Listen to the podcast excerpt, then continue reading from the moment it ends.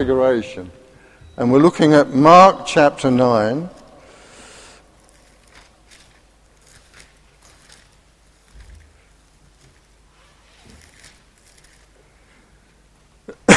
and we're reading there from verses 1 to 8 and then from 14 to 29. And Jesus said unto them, Verily I say unto you, there be some of them that stand here which shall not taste of death till they have seen the kingdom of God come with power.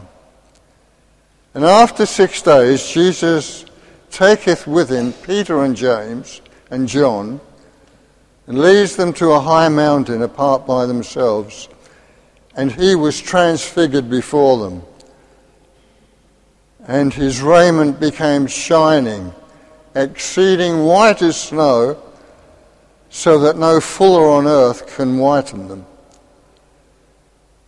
And there appeared unto them Elijah with Moses, and they were talking with Jesus. And Peter answered and said to Jesus, Master, it's good for us to be here. Let us make three tabernacles one for thee, one for Moses, and one for Elijah. For he didn't know what to say, for they were sore afraid. And there was a cloud that overshadowed them, and a voice came out of the cloud saying, This is my beloved Son hear him.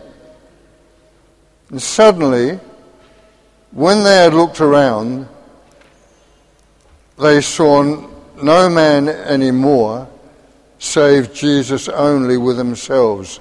And then turning to verse 14, and when he came to his disciples, he's come down from the mountain into the valley, as it were.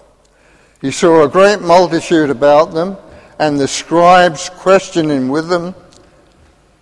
And straightway all the people, when they beheld him, they were greatly amazed, and running to him, saluted him. And he asked the scribes, What question you with them? And one of the multitude answered and said, Master, I have brought unto thee my son, which has a dumb spirit. And wheresoever he takes him, he tears him, and he foams and gnashes with his teeth, and pineth away. And I spake to thy disciples that they should cast him out, and they could not. He answered them and said, O faithless generation, how long shall I be with you? How long shall I suffer you? Bring him unto me. They brought him unto him, and when he saw him, straightway the Spirit tear him, and he fell on the ground and wallowed, foaming. And he asked his father, How long is it ago since this came unto? And he said, Of a child. And oftentimes he's cast him into the fire and into the waters to destroy him. But if thou canst do anything, have compassion on us and help us. And Jesus said unto him, If thou canst believe, all things are possible to him that believeth. Straightway the father of the child cried out and said with tears, Lord, I believe, help thou my unbelief. Straight away, the father, uh, uh, when Jesus saw that the people came running together, he rebuked the foul spirit, saying unto him, Thou deaf and dumb spirit, I charge thee, come out of him, and enter no more into him. And the spirit cried and rent him sore, and came out of him. And he was as one dead insomuch that many said, He's dead. But Jesus took him by the hand, lifted him up, and he arose. When he was come into the house, his disciples asked him privately, Why could not we cast them out? And he said unto them, This kind can come forth by nothing but by prayer and fasting. Um, the authorized version has fasting. Many of the other versions just says this comes cannot come out except by prayer, and they leave the fasting out. Uh, okay. We're looking there, if we look at this Mount of Transfiguration, you know, it, absolutely incredible. We're really moving into the realm of the supernatural, perhaps more than any other. And uh, I want to say, first of all, that the supernatural is not something that we do. It's something that's done to us by God. It's God working. It's God appearing. And, uh, I mean, if you look at the Bible, the Bible is absolutely full of the supernatural. When you got saved, when you came to Jesus and confessed your sins and accepted Him as your Saviour, there was a working in your spirit.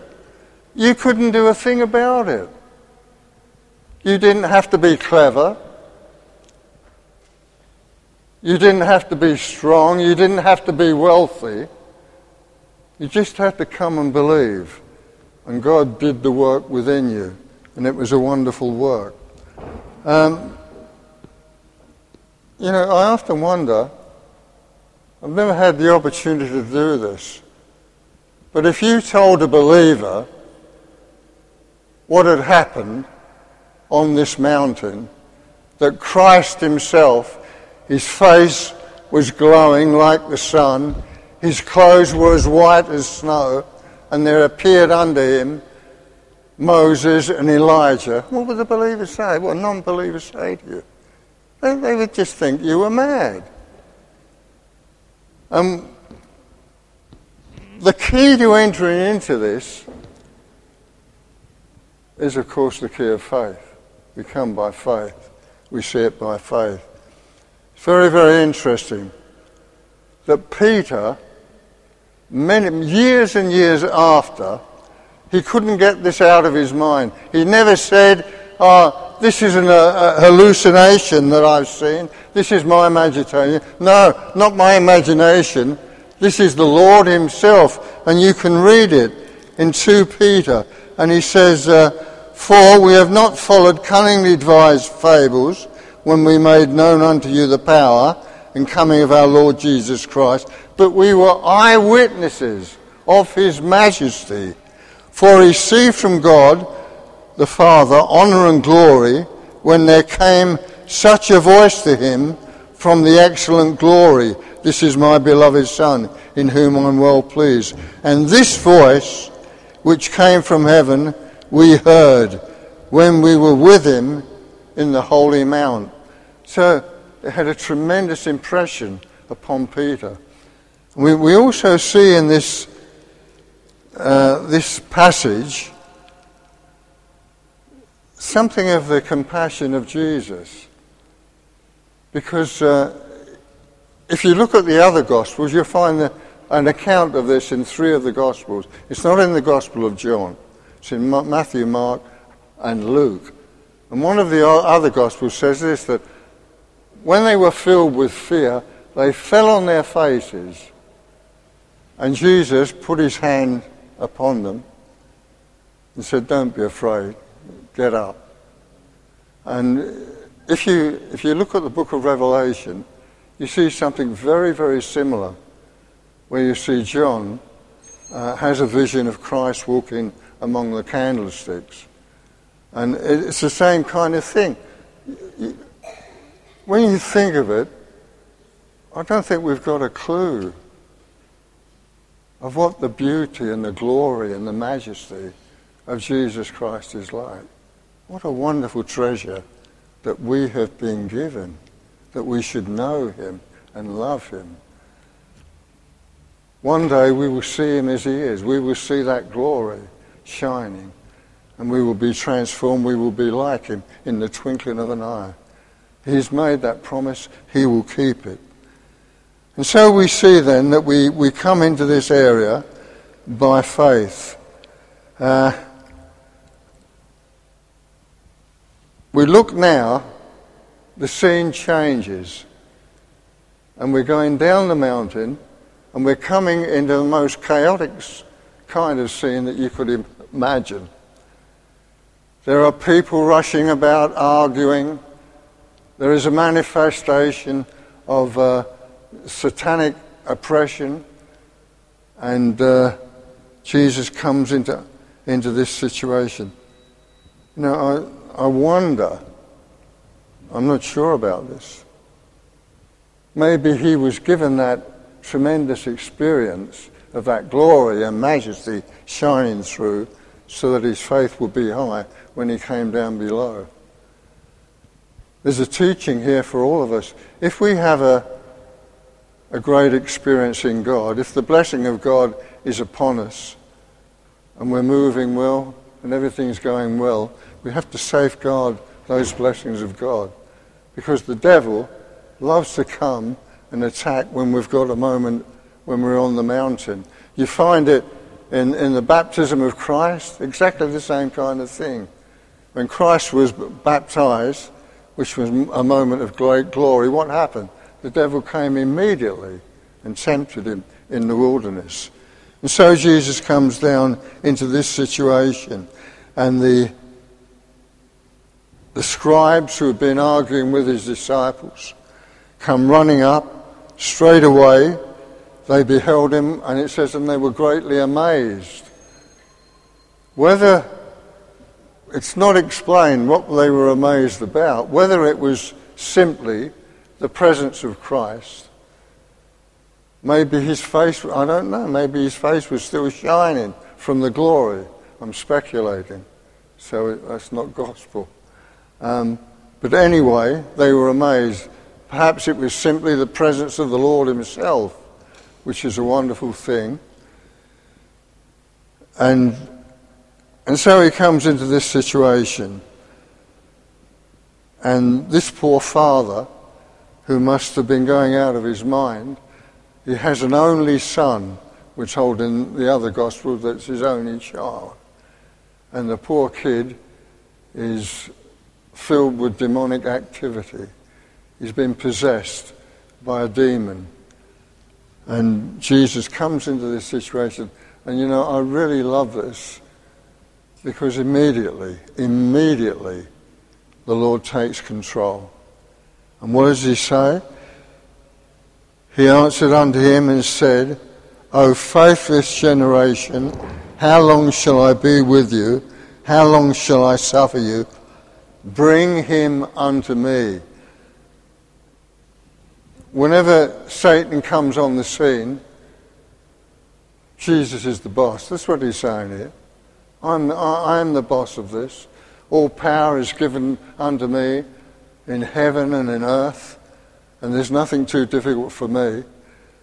And so Jesus says, Bring him unto me. I'm going to deal with this here and now. And then the, the, the Father turns to Jesus and says, If thou can, if thou can, help me, have compassion upon me. And Jesus turns it round. It's not if I can, it's if you can. If you can what? If you can believe. If you can have faith. And this is what the whole chapter is about. It's about belief. And Jesus Christ has already said what he feels about non belief. Oh, faithless generation. That's, that's a rebuke. And if you read through the book of Mark, you find many times there's a rebuke for unbelief. Um, when the, they're crossing in the boat and the storm comes up, and the disciples wake up and say, Help us, Lord. You know, why are we hindered like this? And what does the Lord say to them? He says, Don't have unbelief, be faithful, don't fear. And then again, we had, we had a scripture, I think it was last week or the week before last, from Luke 24 on the road to Emmaus. And he says words to the disciples O fools and slow of heart to believe all that the gospel has said about me. So what, what, what, is, what has the Father got to believe? Believe. Believe. All things are possible to him that believes. Well, the first thing he's got to believe is to, to believe in Jesus as he really is.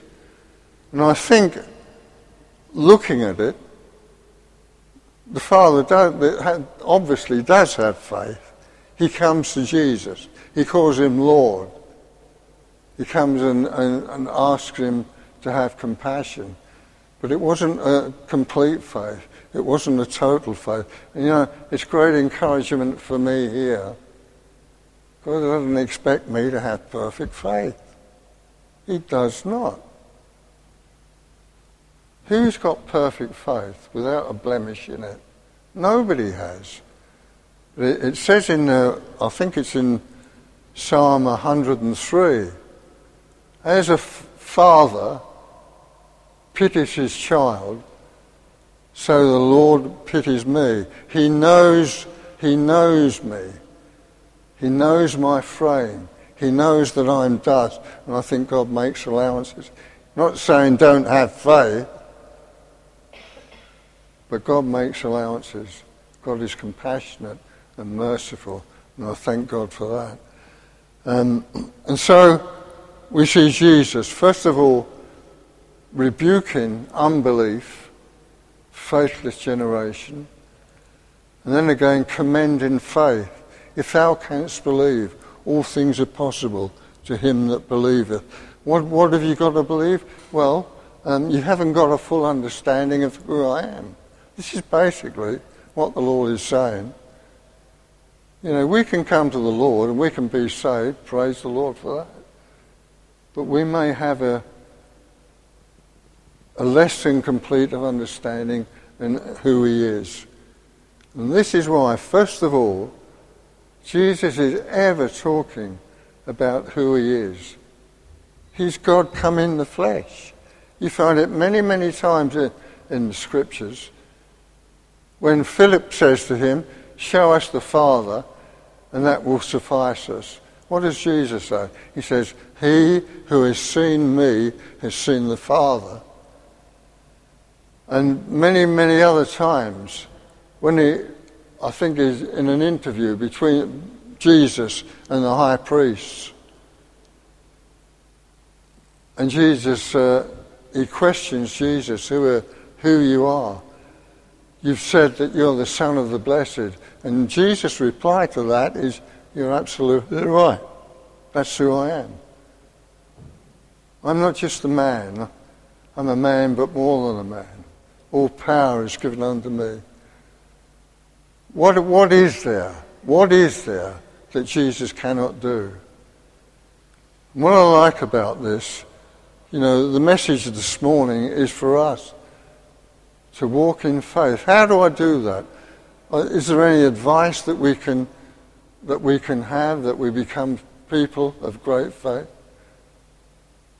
You know, it must be a terrible thing when your faith stops growing. I was thinking about this the other day. You can be in the Lord for year after year after year. You're still the same as you were two or three years ago. You haven't grown one inch that's, that's not Christianity. Faith is energy. Faith is movement. Faith is Jesus working in your life. Still the same. Still the same Lord. Still does the same thing. Still got a healing touch. Still willing to deliver us from the evil one. Still ready to bless us. Jesus Christ, the same yesterday, today, and forever. You know, I was looking, uh, looking around this hall. What, what is our goal for us as a community of believers here? What is our goal? Well, one, one goal should be that Jesus will bring in unbelievers and they will get saved. And Jesus will fill this hall for his glory and his praise. He can do that. If thou canst believe, all things are possible to him that believeth. If we get together and we have one concentrated vision and one goal and one purpose, God could come and turn us inside out in the twinkling of an eye. He's well able to do that and he wants to do that. And all we have to do is to move in faith. Where does our faith come from? Faith cometh by hearing, and hearing by the word of God.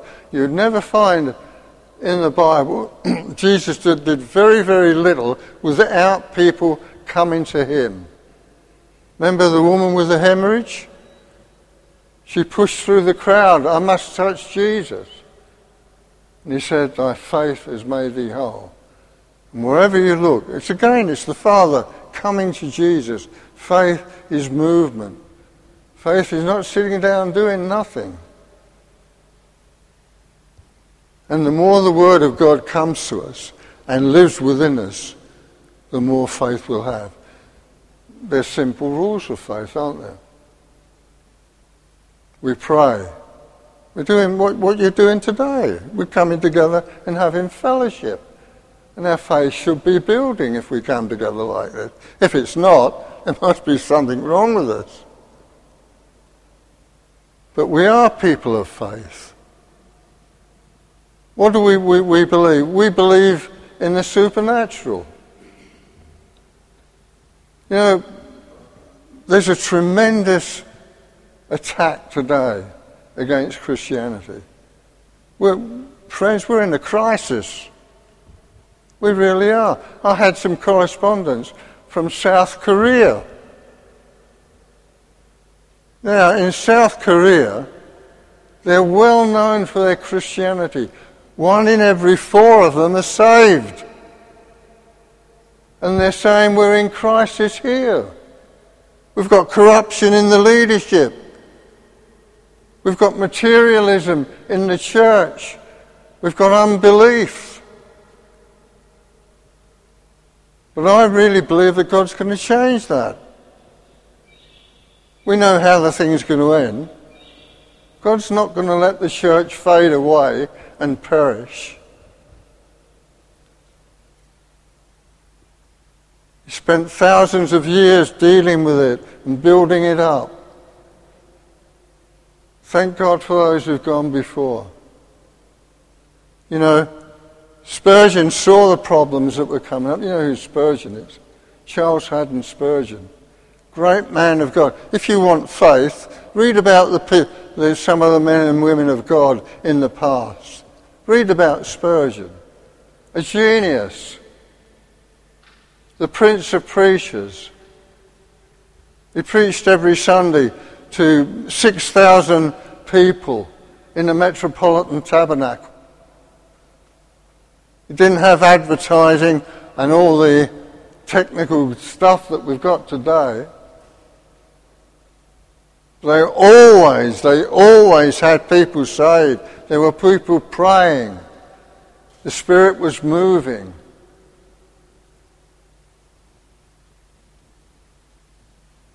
But the supernatural even then was attacked. Because Charles Haddon Spurgeon, who was involved in the Baptist Union, had a huge influence it. He withdrew from the Baptist Union. Why did he? It's called, you can read about it. It's called the downgrade controversy. And what had happened, a lot of wrong theological teaching had come in. And the end of that teaching was no miracles, no supernatural, no virgin birth, no resurrection, no angels. What do you believe today? I hope you believe in angels. I hope you believe in the resurrection of the believer. I hope you believe that Jesus is still moving in the same way that he ever did and He's there to help me, and He's there to cast out demons, and He's there to rule over Satan. Doesn't mean to say I've got to be foolish. I need to be wise, but I need to. Res- how do I? Re- how do I resist a devilish attack? I do it by the blood of Christ and the word of my testimony. And the word of my testimony is Jesus is Lord and has got the victory over you. And so we get these false teachings coming in, but we're resisting them. And you know what? I'm greatly encouraged. What a challenge today. What a challenge. They're probably some of the most difficult times the church has ever been through. That great thing of materialism and secularism. All I want to believe is what I can see and touch. Must have more of this and more of that. What a, what a, what a society where you've got to have two people going out to work to keep going. It's hard, no. It's difficult. It's a difficult life to live. And all around us we see the things that are going on that disgust us as a Christian. We want to live holy lives. Listen, Jesus will allow us to do that. The same yesterday, today, and forever. We call him friend and brother. He's the prince of the kings of the earth. He's the Lord of glory. And he's with us. And he's not going to let it, the church shrivel up and die. No way. No way. Thank God this morning that we have a great Saviour. I hope you know him. I hope you put your hand into the hand of the man of Galilee. You've had a change on the inside. You've got a new outlook, a new purpose in life, a new spirit. It's a wonderful life. If you've got Jesus, you've got everything. What more do you want? The riches that are in Christ. All wisdom and knowledge are in him. All compassion, all love is there. And so what do we need? We need faith. And you know what the Bible says? It has to be a faith that worketh by love. You find in the Bible, faith and love often go together. Now abideth these three faith, hope, and love. Greatest of these is love. Faith that works by love. Faith gives me a love for the blessed Redeemer. Faith gives me a love for his people. Faith will never fail. Never, never, never. And God will do a work if we will believe. If thou canst believe, if thou canst believe, all things are possible to him that believeth. God can make changes.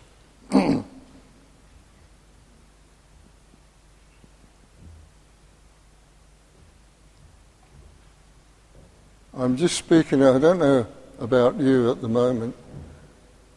I can't speak for you. But I know what God is saying to me in my own life. He's given me a kind of a spirit of desperation, if you like.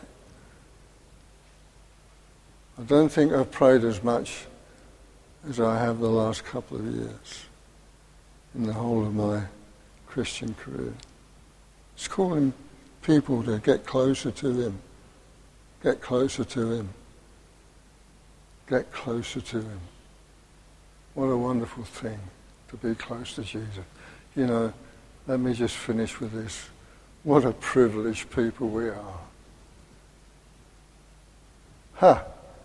You can take this world and the foolish, silly heroes that they have. I'll take Jesus any day of the week.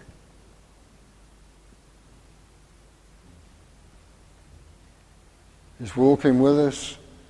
He loves us. He will never let us go. And one day, He will take us to share His own glory.